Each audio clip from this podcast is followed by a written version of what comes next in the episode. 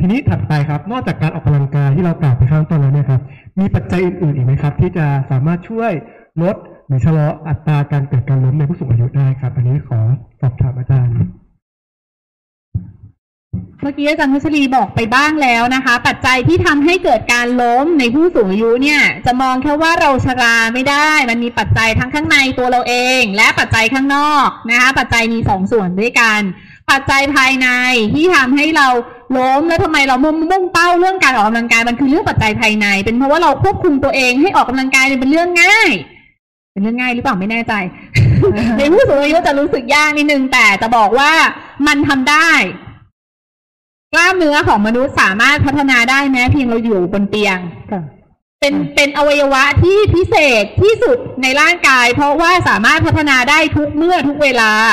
ดังนั้นโครงการที่เราจัดขึ้นเนี่ย เราจึงพยายามมุ่งเน้นหรือพยายามผลักดันให้ผู้สูงอายุลดความเสี่ยงหรือปัจจัยภายในก่อนเป็นอันดับที่หนึ่งแต่ถามว่ามันยังพอไหมเราจะยังล้มอยู่ได้ไหมได้ เพราะอะไรปัจจัยภายนอกค่ะ รองเท้าไหมคะ เป็นปัจจัยภายนอกอันดับแรก ๆ ชิดตัวเลยค่ะ รองเท้า ใส่รองเท้าไม่ดีมีสิทธิ์ล้ม รองเท้าอะไรรองเท้าไม่ดี ยี่ห้อไหนล่ะคะ ขอโทษนะคะ เดี๋ยวเขาจะมา เขาจะมาว่าเราได้เราจะไม่เอ่ยยี่ห้อ เราจะบอกแค่เพียงว่ารองเท้าที่ดี ต้องการการล้มควรควรจะรัดรัดรอบรัดรอบมีสายรัดที่มั่นคงค่ะคุณใส่รองเท้าผู้สูงอายุจะชอบไม่ชอบอย่างหนึ่งคือถอดยาก คุณแม่ตัวอย่างคุณแม่ ซื้อให้ทุกรุ่นไม่เอาหมดเพราะว่ามันถอดยากนะคะคนไทยไม่ไม่ถนัดกับการใส่รองเท้าตลอดเวลา แต่ต่างประเทศเขาจะใส่รองเท้า มันจะช่วยป้องกันการ เอ่อเขาเรียกอะไรลื่อะนการลื่นได้อืมเพราะว่ารองเท้าเนี่ยมันมีพื้นเป็นยางนะคะอันที่หนึ่งคือพื้นยางมันจะช่วยลดความลื่นเนาะทีนี้เนี่ย อันที่สองก็คือควรจะใส่ที่มันกระชับ และมีสายรัดที่ชัดเจนนะคะ อันนี้ปัจจัยที่ใกล้ตัวที่สุด ปัจจัยถัดมาค่ะ นอกจากเรื่องของกล้ามเนื้อภายในร่างกายแล้วเนี่ย ตานะคะ เราก็ชะลอไม่ได้ มันต้องเสื่อมมันต้องพังเนาะแต่เราถามว่าเราจะช่วยเสริมออปชันอะไรล่ะที่ทำให้ตาเรามองเห็นได้ชัดขึ้น บ้านไงคะ เพิ่มความสว่างเข้าไปค่ะ มันจะทำให้เรามองเห็นโฟกัสที่ชัดขึ้น สังเกตเถอะค่ะ ประเด็นเรื่องการล้มในผู้สูงอายุจะเกิดเวลากลางคืนแสงไม่พอเพราะแสงไม่พอ เพราะอะไรเพราะกลางคืน ปิดไฟสวิตช์อยู่นู่น กว่าจะเปิดไฟเพื่อจะเข้าห้องน้ำได้เราต้องเป็นไงคะเราต้องลุกไปในความมืด เพราะฉะนั้นเนี่ยในความมืดร่างกายของเราไม่มีตัวรับรู้อะไรที่จะช่วยบอกว่า อะไรคือตรงนี่ฉันตั้งตัวนี่ตรงหรือยังการรับรู้ของเราก็เสื่อมถอยลงไปตาก็มองไม่เห็นในความมืดลุกไปปุ๊บล้มในผู้สูงอายุเพราะไม่รู้ว่าตอนนี้ฉันนอนอยู่หรือฉันยังไงนึกออกไหมคะเพราะฉะนั้นเนี่ยปัจจัยเรื่องบ้าน เรื่องสิ่งแวดล้อมภายในบ้าน เป็นตัวหนึ่งที่เราควรจะต้องปรับนะคะ จริงๆพูดไปหลายครั้งมากกับผู้สูงอายุที่โรงเรียนผู้สูงอายุมหาวิทยาลัยธรรมศาสตร์นะคะว่าไฟค่ะอย่างงกอืมเราต้องเพิ่มแสงไฟอย่างเช่น อาจจะต้องมีเอ่อโคมไฟ LED เล็ก ๆ ที่สามารถสัมผัสและเปิดได้เลยในทันทีที่ตื่นนอน เพื่อเป็นการเพิ่มแสงไฟมันเพิ่มอะไร พอเรามีแสงไฟแม้เพียงน้อยนิด มันจะทำให้เรามองเห็นจุดอ้างอิงต่างๆ โต๊ะตู้เตียงขอบประตู มันเป็นข้อมูลที่เข้าไปในสมองของเราใช่ไหมคะอาจารย์พัชรีใช่เข้าไปแปลผลว่านี่มัน อ๋อ ต้องตั้งตัวให้ตรงเหมือนกับขอบประตูนะ ก่อนจะลุก ถูกไหมคะแต่ถ้าเรามองไม่เห็น เราก็ไม่รู้ว่าตอนนี้เราเอนอยู่หรือเปล่า ลุกไปปุ๊บ ปัดใจถัดมาค่ะค่ะ ผู้สูงอายุชอบมีผ้าคีริ้ว ชอบเอาเสื้อผ้าเก่าไม่ยอมทิ้ง มาทำผ้าคีริ้ว ผ้าคีริ้วที่เช็ดเท้าเนี่ยค่ะ ลุกไปปุ๊บผ้าคีริ้วบ้านเราผ้าเนี่ย มันก็คือเป็นไงคะลื่นนะคะ เขาต้องมีนวัตกรรมเนาะออกมาเป็นแบบ เวลาจะใช้ผ้าคีริ้วเนี่ยลงทุนนิดนึงนะคะ อาจจะต้องเป็นผ้าที่ข้างล่างมันกันลื่น มันจะมียางที่ใช้สำหรับกันลื่นนะคะ ในห้องนอนเนี่ยจำเป็นมาก ในห้องน้ำก็เหมือนกัน ในห้องน้ำนวัตกรรมของการจัดสรรบ้านนะคะ ให้เหมาะกับการไม่ล้มคืออย่างน้อยขั้นต่ำนะ ตอนนี้ถ้าพี่ๆผู้สูงอายุยังพอมีเรี่ยวแรงนะคะ อาจารย์แนะนำให้ มีขนาดที่เหมาะสมกับแนวเอ่อการกำมือของเรานะคะ หาซื้อได้ตอนนี้เขามีนวัตกรรมเยอะมาก แล้วเราก็ติดตั้งซะเพื่อให้อย่างน้อยเนี่ย เวลาเราเสียหลักล้มเนี่ยเราจะได้มีที่ยึดเกาะอืมนะคะปัจจัยอีกอันหนึ่งคือเครื่องช่วยเดินน่ะไม่รู้ว่าจำเป็นหรือเปล่านะแต่ว่าคือส่วนตัวแล้วมองว่า ผู้สูงอายุชอบอายเวลาต้องใช้เครื่องช่วยเดิน แบบปวดหัวเข่าข้างหนึ่งน้อยๆคือปัจจัยภายในเราแย่แต่ไม่ยอมพึ่งพาสิ่งต่างๆ ที่อยู่ล้อมรอบนะคะ เราก็ต้องพึ่งพาในกรณีที่ร่างกายเราไม่พร้อมมีขาเจ็บเข่าเจ็บเท้าเจ็บนะคะ อาจจะต้องใช้เครื่องช่วยเดิน ใช้เอ่อไม้เท้าไหมใช้วอลเกอร์ไหมอย่าไปอายค่ะ ยังไงเราก็เป็นผู้สูงอายุเราใช้ได้ไม่ต้องกังวลค่ะ ยังมีอีกปัจจัยอื่นๆอีกหลายอย่างนะทางลาดเอ่ออะไรอีกอะที่ step หนังสือบ้านนะอาเจ้าจารย์บันไดเหรอคะอาจาใช่พวก step เล็กๆบางทีเนี่ยเราอ๋อไม่ได้ออกระดับอย่างนี้ค่ะใช่ใช่พื้นผิวที่ไม่เท่ากันหรือพื้นผิวที่ไม่เท่ากันอย่างนี้เราอาจจะต้องติด ติดแถบอ่าสะท้อนแสงใช่ไหมคะอาจารย์คือเอออันนี้ก็อาจจะเป็นอีกอ่าประเด็นหนึ่งที่อาจจะนินึกนะคะค่ะอาจจะเห็นได้ว่านะคะ ผู้สูงอายุกับการล้มเนี่ยมันเป็นปัญหาคู่กันมาแต่ไหนแต่ไรเลยนะคะ และทุกท่านเนี่ยก็ต้องระมัดระวังนะคะ แล้วก็พยายามลดปัจจัยเสี่ยงนะคะ ที่จะทำให้ตนเองล้ม แต่ก็ยังไม่วายใช่ไหมคะว่าเมื่อเราสูงอายุแล้ว การล้มเนี่ยก็จะมาคู่กันใช่ไหมคะ แต่อยากจะสอบถามอาจารย์พัชรีอ่านะคะว่ามีคำถามมากครั้งแล้วจะส่งผลทำให้อาจในอนาคตเนี่ยจะมีการล้มซ้ำๆเนี่ยมากขึ้นจริงไหมคะอ๋ออันนี้ต้องกลับมาดูก่อนนะคะว่าที่ผู้สูงอายุล้มเนี่ยมันเกิดจากสาเหตุอะไร เช่น ถ้าเกิดจากปัจจัยภายนอกอย่างที่อาจารย์สันทนีพูดมาเนี่ย อันนี้มันไม่จริงแน่นอนว่าคุณล้มครั้งหนึ่งแล้วคุณมีสิทธิ์ที่จะล้มต่อไป ถ้าถ้าเราไม่ได้แก้ปัจจัยภายนอกเราก็อาจจะมีสิทธิ์ล้ม เพราะว่ามันเป็นเขาเรียกว่าอุบัติเหตุมันเกิดขึ้นได้ตลอดเวลา แต่ถ้าเกิดจากปัจจัยภายใน อันนี้จะเป็นตัววอร์นิ่งแล้วว่าเฮ้ยคุณล้มครั้งหนึ่งแล้วคุณต้องกลับมาพิจารณานะว่าเอ้ยขาของคุณไม่แข็งแรงหรือเปล่า หรือว่าตาของคุณมีปัญหาคุณมองไม่เห็นชัดเจน หรือขาคุณแข็งแรงดีแต่ว่า ระบบการควบคุมของสมองของคุณน่ะอาจจะไม่โอเค เพราะว่าก็จะมีผู้สูงอายุบางคนบอกว่าเอ้ฉันรู้ตัวนะ แต่ฉันคุมมันไม่ได้ มันลงไปเฉยๆอันนี้ก็จะเป็นปัจจัยซึ่งถามว่าถ้าผู้สูงอายุรู้สึกว่าเฮ้ยฉันฉันรู้ตัวแต่ฉันคุมตัวเองไม่ได้ตรงนี้แปลว่าระบบประสาทของคุณอาจจะมีปัญหาคุณอาจจะมีความเสี่ยงต่อการตกล้มต่อไปนะคะ ถ้าเกิดเราเจอปัญหาอย่างเงี้ยขอแนะนำว่าดีที่สุดก็คืออาจจะไปพบนักกายภาพบำบัดไปประเมินร่างกายสักนิดนึงว่าเอ๊ะตกลงนี่ขาแข้งของเราแข็งแรงไหม หรือว่าเรามีปัญหาในเรื่องของความจำในสมอง หรือจริง ๆ เรามีปัญหาในเรื่องของการควบคุมการเคลื่อนไหวตรงนี้ก็จะช่วยทำให้ผู้สูงอายุเนี่ย สามารถแก้ไขปัญหาของตัวเองได้ตรงประเด็นมากขึ้นค่ะอืมโอเคครับ อันนี้ผมขอถามเสริมนิดนึงนะครับ อย่างผู้สูงอายุบางคนเนี่ยครับค่ะเขาอาจจะไม่ค่อยได้ล้มเท่าไหร่แต่บางคนชอบสะดุดสะดุดเวลาเดินเนี่ยครับอ่าถ้ามีการสะดุดสะดุดอันนี้ถือว่าเป็นเอ่อสัญญาณบ่งบอกถึง อัตราการล้มที่จะเกิดขึ้นในอนาคตด้วยหรือเปล่าครับ โอเค ถ้าสมมติว่าผู้สูงอายุเดินแล้วสะดุดบ่อยๆเนี่ยสิ่งที่อาจารย์มองอาจารย์จะมองในเรื่องของความไม่แข็งแรงของขามากกว่า เพราะว่าคุณก้าวคุณยกขาคือในระหว่างการเดินเราจะมีอยู่สองระยะ คือระยะก้าวกับระยะที่ลงน้ำหนักครับผมทีนี้การที่คุณสะดุดมันหมายความว่าระยะก้าวที่คุณต้องยกขาเนี่ย คุณไม่สามารถที่จะยกขาของคุณให้พ้นพื้น ไปฝึกแล้วก็พัฒนากล้ามเนื้อให้แข็งแรงขึ้นโอเคครับค่ะอ่าผู้สูงอายุทางบ้านครับ เริ่มสังเกตตัวเองได้แล้วนะครับ ว่าท่านมีภาวะเสี่ยงที่จะเกิดอัตราการล้มหรือเปล่าครับ ทีนี้เรามาพูดถึงเรื่องภาวะสมองเสื่อมกันบ้างครับผมอาการหลงหลงลืมลืมๆเช่น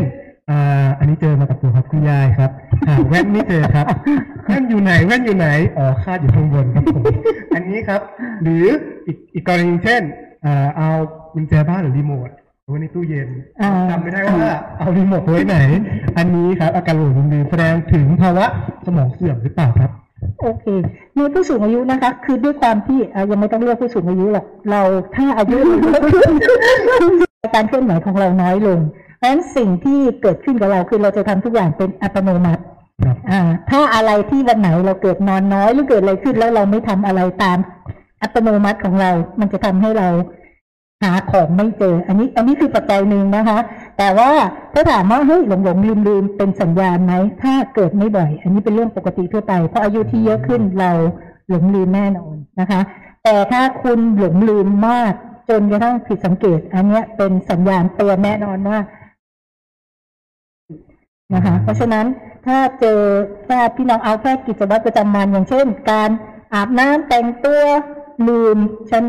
จำไม่ได้ว่าฉันจะทำแต่งตัวทำยังไง หรือว่าเคยเป็นคนที่รักสะอาดแล้วก็เริ่มปล่อยตัวอย่างนี้ปล่อยเลือดปล่อยตัวเลือดอะไรพวกเนี้ยมันจะเป็นเป็นทรายบางอย่างที่บ่งบอกเราว่าสมองของเราเนี่ยมันเริ่มจะผิดเพี้ยนบิดเบี้ยวไปจากเดิมค่ะอืมมันมีมันมีสัญญาณเตือนร่างกายเราเยอะแยะแต่เพียงแต่เราจะสังเกตหรือเปล่างั้นมีมีอีกอันหนึ่งที่แบบเอ่อผู้สูงอายุมักมักจะถามบ่อยๆเช่น เอ่อคุกคีอยู่กับสิ่งใดสิ่งหนึ่งนานๆแต่ว่าจำชื่อสิ่งนั้นไม่ได้นะวันหนึ่งอะครับ อันเนี้ยถือว่าเป็นอีกสัญญาณหรือเปล่าครับ เช่นสมมติเอ่อเรารู้จักรถยนต์ทุกคน แต่วันหนึ่งรู้สึกแบบไอ้อันนั้นเนี่ยคืออะไรทักอย่างเนี่ยถือว่าเป็นสัญญาณที่บ่งบอกถึงภาวะสมองเสื่อมที่จะเกิดขึ้นหรือเปล่าครับมัน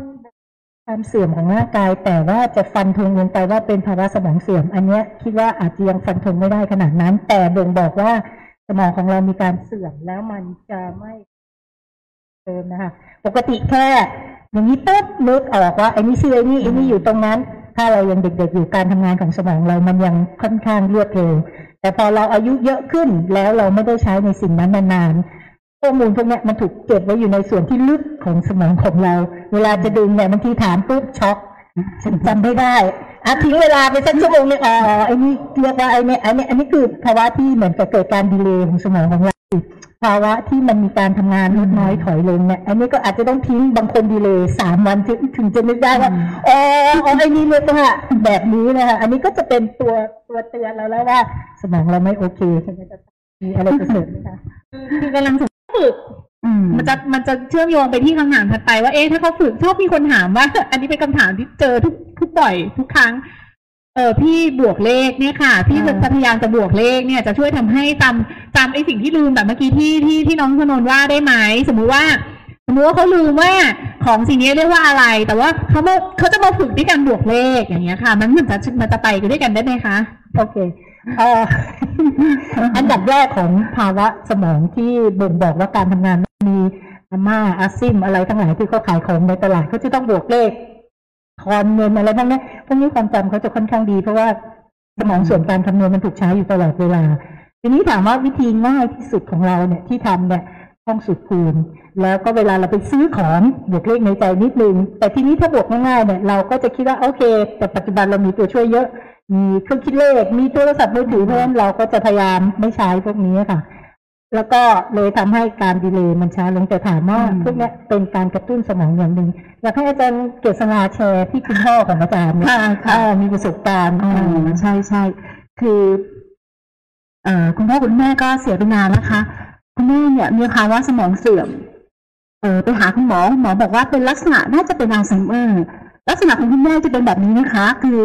ด้วยความที่เขาอยู่ด้วยกันเนาะคุณพ่อคุณแม่นี่อยู่ด้วยกันตลอดเลย ไปไหนก็ไปด้วยกันเพราะฉะนั้น เวลาคิดเลขค่ะ ก็จะมีการคิดเลข เวลาลูกให้มาเท่าไหร่เนี่ย คุณพ่อจะเป็นคนคิด คุณแม่ไม่คิดเพราะฉะนั้นคุณแม่ก็จะไม่เหมือนจะไม่ได้ใช้สมอง เวลาจะคิดอะไรคุณพ่อก็จะคิดแทนเป็นอย่างนี้เรื่อยอาจารย์ก็เลยไม่แน่ใจว่าอาจจะเป็นส่วนหนึ่งหรือเปล่า อันนี้เป็นแชร์ของตัวเอง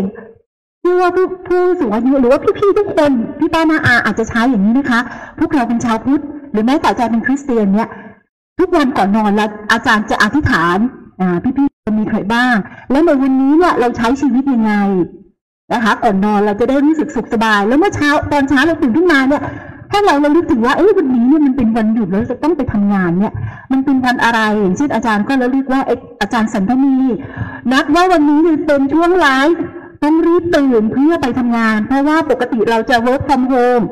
วันนี้นะคะ เราจะต้องรีบตื่นวันนี้ เราก็ระลึกได้ว่าเอ้ยวันนี้หรือเรายังนึกได้นะว่าวันนี้เป็นวันทำงานไม่ใช่วันหยุด และกี่โมงที่เราที่เขานัด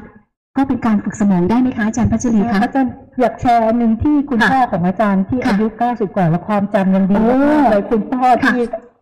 ทำอะไรใช่ค่ะนะแกะโน้ตเหรอคะหรือใช่ค่ะว่าคุณพ่อเนี่ยเป็นนักดนตรี ทีนี้เป็นนักดนตรีเนี่ยเขาไม่ได้เรียนนะคะเขาเรียกว่าครูพักรักจำไปแอบดูของคนนู้นคนนี้ แกะโน้ตด้วยตัวเอง เนื่องจากครอบครัวเป็นคริสเตียนเพราะฉะนั้นคุณพ่อก็จะแกะโน้ตด้วยตัวเอง แล้วก็ร้องเพลงในโบสถ์เขาจะแกะโน้ตตลอดแล้วอย่างที่บอกว่าเป็นเป็นมันสมองของคุณแม่ค่ะ จะคิดตลอดเวลาเวลาเขาฟังเพลงนะคะเขาก็จะแกะโน้ตไปด้วยว่าเพลงนี้โน้ตคืออะไร ทุกวันทุกวันทำให้ก่อนที่คุณพ่อเสียคุณพ่อน่าจะ92ปีก่อนที่จะรับการรักษาบายพาสนะคะ ความจำยังดีอยู่เลยค่ะ อันนี้จะเป็นอันหนึ่งที่เราอาจจะต้องไปแกะโน้ตเป็นเลยเหรออันนี้ค่ะอาจารย์พัชรีอันนี้ค่ะเพิ่งอ่านงานวิจัยอันหนึ่งมาค่ะไม่รู้ว่าเข้ากันกับเรื่องนี้ค่ะไหมเอองานวิจัยบอกว่าเขาทำการวิจัยโดยให้ผู้เอ่อสูงอายุชะลอความเสื่อมของสมองด้วยการเขียนไดอารี่อ่าก็ได้หมือค่ะนเขียนไดอารี่ประจำวันค่ะเหมือนเมื่อกี้ที่อาจารย์เกษราค่ะแชร์ว่าให้เราลำลึกใช่ไหมระลึกในทางค่ะพุทธเขาเรียกว่าการเรียกสติเนาะการตั้งสติกลับมา แต่การตั้งสติบางทีเราก็ฟุ้ง ค่ะเขามีการวิจัยออกมาว่า ให้เขียนไดอารี่ประจำวันค่ะหน้าเดียวสั้นๆ เขียนด้วยลายมือของเราเนี่ยหนึ่งฝึกการเคลื่อนไหวของสมองและมือนะคะใช่บันทึกสิ่งที่เกิดขึ้นประจำวัน มันจะทำให้เราเนี่ยหนึ่งจดจำรำลึกนึกถึงทบทวนนะคะว่าวันนี้เราทำอะไรไปบ้างเอ้ยวันนี้เอาแค่เริ่มต้นเนี่ยวันที่เท่าไหร่อ่าค่ะงงและ ตอนนี้ work from home นะค่ะ อาจารย์เสรีก็เป็นนะคะ ก็คือจำไม่ได้ว่าวันอะไรเป็นวันอะไร ต้องอย่างอาจารย์ค่ะเกษราว่าค่ะเราต้องจดค่ะบันทึกว่าเดี๋ยววันนี้เราจะมาไลฟ์สิบโมงนะเราจะต้องตื่นแต่เช้าเหมือนกันเลยนะคะ ก็คือใช้การจดบันทึกลงไปนะคะ ซึ่งปัจจุบันเนี่ยมันจะมีเทคโนโลยีเยอะแยะมากมายนะคะ ที่ผู้สูงอายุสามารถเรียนรู้ได้นะคะ สามารถที่จะบันทึกเป็นเสียงอืมบันทึกเป็นเสียงก็ได้นะคะ ว่าวันนี้เราไปทำอะไรไปไหนกับใคร จริงๆ ส่วนตัวคิดว่าการบันทึกโดยการแชร์สิ่งต่างๆ ที่เราไปทำค่ะประจำวันผ่านในช่องทางโซเชียลมีเดียไม่ว่าจะเป็น Facebook ไม่ว่าจะเป็นไลน์แทนที่เราจะสวัสดีวันจันทร์ค่ะนะแทนที่เราจะสวัสดีวันจันทร์นะ เราเปลี่ยนมาเป็นว่าวันนี้เราไปทำอะไรค่ะแล้วแชร์เรื่องราวของเราเนี่ยมันอืมมันจะได้มันดีจะเทลมากกว่าใช่ค่ะเพราะการแค่ก๊อปแล้วเพสแล้วแปะแล้วส่งต่อค่ะมันไม่เกิดกระบวนการค่ะที่ทำให้สมองเนี่ย ต้อง ต้องประมวลผลนะค่ะการเขียนหรือการเล่าเรื่องเป็นการประมวลผลที่ซับซ้อนขึ้นอืมทำให้สมองของเราเนี่ยยังคงทำงานอยู่ แล้วสามารถที่จะชะลอชะลอสิ่งต่างค่ะๆที่ว่านี้ได้เพราะถ้าเราทำทุกวันเป็นอัตโนมัติ มันจะเกิดกระบวนการ thinking อะคิด คิดว่าวันนี้วันอะไรฉันจะใช้ข้อมูลนี้ใส่ลงไปฉันจะเล่าเรื่องอะไรนะคะฝึกแบบนี้ทุกวันทุกวันมันจะทำให้คุณไม่ลืมงานส่วนหนึ่งเนี่ยงานวิจัยเขาบอกแล้วว่ามันได้ผลนะคะชะลอการเอ่อ การลักษณะของการทำงานของสมองอะค่ะได้ ว่าว่ายังคงทำให้มันไม่เสื่อมลงได้เร็วนะคะอ่าเดี๋ยวนิดนึงครับ ถ้าเกิดเอ่อมีผู้สูงอายุบางท่านเนี่ยรู้สึกว่าเอ้ยการบวกเลขหรือคูณหารชั้นสบายมากมันรู้สึกไม่ท้าทายเลย ถ้าเปลี่ยนเป็นแบบเรียนภาษาต่างประเทศ ภาษาที่สามอะไรพวกเนี้ยจะยากเกินไปไหมครับอาจารย์ จริง ๆ มันขึ้นอยู่กับใจของผู้สูงอายุเลยนะคะ ถ้าเกิดว่าถ้าอยากจะเรียนเนี่ย อันเนี้ยมันไม่ยากเกินไปแต่ว่าพอเราอายุเยอะขึ้นความสามารถในการเรียนรู้สิ่งใหม่ๆของเราจะน้อยลง แต่ถ้าถามว่าถ้าเรามีความตั้งใจมุ่งมั่นเนี่ย มันจะทำให้เขาสามารถเรียนรู้ได้แต่อาจจะใช้ระยะเวลานานกว่าเด็กๆซิที่เหมือนสมองเขายังดีอยู่เซลล์ประสาทยังทำงานเชื่อมโยงกันได้อย่างดีพวกนี้เขาจะเรียนรู้ได้ไวกว่าเรานะคะแต่ถามว่าทำได้ไหมทำได้แล้วก็ก็บอกว่าถ้าทำอะไรที่ท้าทายเนี่ยเซลล์ประสาทมันจะมีการทำงานเพิ่มมากขึ้น ซึ่ง พอมันทำงานเพิ่มมากขึ้นเนี่ย มันก็จะทำให้โครงสร้างของมันเนี่ยยัง active อยู่งั้นการเสื่อมการตายเนี่ยมันก็จะน้อยลงกว่าชาวบ้านก็คือสามารถทำได้เรียนได้ไม่มีใครแก่เกินเรียนไม่มีใครแก่เกินเรียนแล้วเปลี่ยนจากสวัสดีวันจันทร์สวัสดีวันพุธเป็นแบบภาษาต่างประเทศนะครับแบบ Good morning อายเซโยอะไรก็ว่าไปนะครับผมอ่าได้ๆโอเคแล้วคำถามต่อไปนะครับผมคำถามถัดไปนะคะ เริ่มจำอ่าจำอะไรผิดนะคะ แล้วก็ทำกิจวัตรท่านไหนเนี่ย มีภาวะสมองเสื่อมไปแล้วค่ะ การฝึกต่างๆที่อาจารย์แนะนำมาช่วยช่วยลดความเสื่อมของสมองได้อีกไหมคะเอ่อเรียกว่าช่วยชะลอมากกว่าไม่ได้ลดคือวิธีการชะลอความเสื่อมของสมองไม่ให้มันเสียเร็วๆเนี่ย จะทำได้ แต่ว่าถ้าจะให้มันสตาร์ทไม่เสื่อมเลย อันนี้อาจจะยากนิดนึงเพราะว่าอายุที่เยอะขึ้นจริงๆร่างกายเรามันเสื่อมตั้งแต่อายุ 30 ปีแล้วสามสิบก็เริ่มเสื่อมไปทีละน้อยทีละน้อย ถ้าไม่ maintain ไม่ทำอะไรเลยก็จะเสื่อมไปหน้าทำใจแล้วใช่ไหมคะทีนี้ถ้าถามว่าวิธีการกระตุ้นสมองมีหลายอย่าง ถ้าคุณกระตุ้นโดยการอย่าง brain training การใช้เอ่อคิดเลขเอ่อหรือว่าการแกะโน้ตการเรียนรู้สิ่งใหม่ๆพวกนี้คือการกระตุ้นการทำงานของสมองได้ไหมได้เหมือนกันเพราะว่าเวลาเรากระตุ้นพวกนี้เซลล์จะทำงานมีเลือดมาเลี้ยงมากขึ้นแต่มันได้แค่ สมองเรื่องของความจำไม่ได้เรื่องของร่างกาย เรื่องของการป้องกันการล้มเรื่องของการทำงานได้ทนทนทำกิจกรรมทนทนอันนี้ไม่ได้ แต่ถ้าเราอยากได้ในเรื่องของทำกิจวัตรประจำวันไปเที่ยว ไม่ใช่แค่ ขึ้นรถไปเสร็จฉันลงไปเดินกับชาวบ้านเขาไม่ได้เนี่ยพวกนี้ก็ต้องอาศัยเรื่องของการออกกำลังกาย เพิ่มความแข็งแรงของกล้ามเนื้อแขนขา เพิ่มความแข็งแรงของกล้ามเนื้อหัวใจที่ได้มากๆคือ เวลาเราเอ็กซ์ไซส์เนี่ยนอกจากแขนขาแล้วอย่างที่บอกเลือดขึ้นสมอง ถ้าเลือดขึ้นสมองไปเยอะๆเมื่อไหร่เซลล์เราก็จะได้อาหาร มันก็จะไม่แก่ตายมันก็ช่วยชะลอออันนี้เป็นปัจจัยแต่ยังมีปัจจัยอีกนะอ่าสูบบุหรี่อ่าไปอยู่ในที่ที่มันอากาศไม่บริสุทธิ์พวกนี้อืมจะทำให้สมองได้ออกซิเจนน้อยลงสูบบุหรี่นี้เข้าไปฆ่าเซลล์ภายในสมองของเราด้วยนะคะเพราะว่าเวลาที่เราพ่นบุหรี่ออกไปควันมันจะเข้าไปทางจมูก จมูกเนี่ยต่อโดยตรงถึงสมองเรานะคะ มีกระดูกบางๆแค่สักครึ่งเซนยังนั้งที่เป็นตัวขั้น เพราะฉะนั้นถ้าผ่านจมูกเข้าสมอง มันก็จะตายไวขึ้นเหมือนกันอืมนี่มีคำถามค่ะคืองี้ค่ะ ขอถามแทรกนิดนึงจะเอามีคนเอ่อโต้เถียงกันค่ะในในกลุ่มโรงเรียนผู้สูงอายุเนี่ยจะโต้เถียงกันว่าฉันสมองไม่เสื่อมหรอกฉันบวกเลขลบเลข แต่อีกคนนึงบอกว่า ไม่หรอกฉันทำการเคลื่อนไหวร่างกายออกกำลังกายเนี่ย สมมุติว่า เราสอนเรื่องตารางเก้าช่องไปใช่ไหมคะอย่างตารางเก้าช่องหรือการก้าวข้ามสิ่งกีดขวางต่างๆ เนี่ยค่ะ มันเคยมีงานวิจัยนะคะพี่ว่าเอ่อมันเปรียบเทียบกันไหมว่า ลักษณะของการทำงานของเซลล์สมองเนี่ย สมมุติว่าถ้าเราทำงานแค่บวกเลขลบเลขกับ เราทำงานที่เขาเรียกว่าอะไรอะการเคลื่อนไหวที่มันต้องออกกำลังกายหรือความซับซ้อนเพราะว่าเพราะว่าคือ เอ่อ คือส่วนตัวแล้วชอบไปสอนผู้สูงอายุนะบอกว่าการออกกำลังกายเนี่ยมันได้ความซับซ้อนของการทำงานของสมองเนี่ยมากกว่าลบเลขบวกเลขนะ อันนี้จริงป่ะนะ เดี๋ยวต้องให้พี่ช่วย clear นิดนึงว่าใช่หรือไม่นะคะเพราะมันเป็นแบบหนึ่งหนึ่งงานกับสมมุติว่าการเคลื่อนไหวมันมีมากกว่าหนึ่งงานเนี่ยมันมันจะท้าทายมากกว่าไหมหรือมันจะทำให้เซลล์เสื่อมมากขึ้นอะไรทำนองเนี้ยค่ะโอ้ที่อ่านมายังไม่เจองานวิจัยที่ compare ในลักษณะที่อาจารย์บอกนะคะส่วนใหญ่เขาก็จะ compare ว่าระหว่างที่ brain training ก่อนหลังเป็นยังไงหรือเทียบกับการไม่ทำอะไรเลย หรือว่าการเอ็กซ์ไซส์เทียบกับก่อนหลังว่ามันชะลอความเสื่อมอะไรอย่างนี้ได้หรือเปล่า แต่ว่าถ้าในจากทฤษฎีที่เราเรียนมาเนี่ยการทำงานที่เป็นงานหน้าเดียว กับการทำงานที่มีลักษณะเป็นสองหน้าสามหน้าที่มันมีความซับซ้อนมากกว่าเนี่ย งานที่ซับซ้อนจะกระตุ้นการทำงานของสมองได้มากกว่าแต่ทีนี้ปัญหาคือถ้าซับซ้อนมากแต่เราอายุเยอะ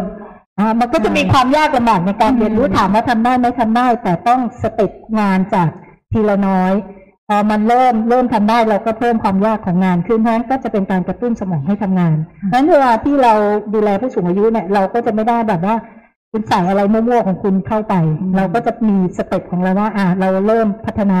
step แรกที่ง่ายก่อน พอเริ่มได้แล้วเราก็ใส่งานที่ยากเข้าไปค่ะ ก็คือโดยรวมก็คืออาจารย์สรุปว่าควรค่อยๆเพิ่มความยากในการฝึก บริหารสมองไปเรื่อยๆอย่างนี้ใช่ไหมคค่ะรับมันนอกจากเพิ่มความยากของสมองแล้วมันยังปรับร่างกายของเราด้วยเพราะผู้สูงอายุถามว่าทำอะไรได้เหมือนคนทั่วไปไหมจริง ๆทำได้แต่เทคไทม์นานกว่าทาน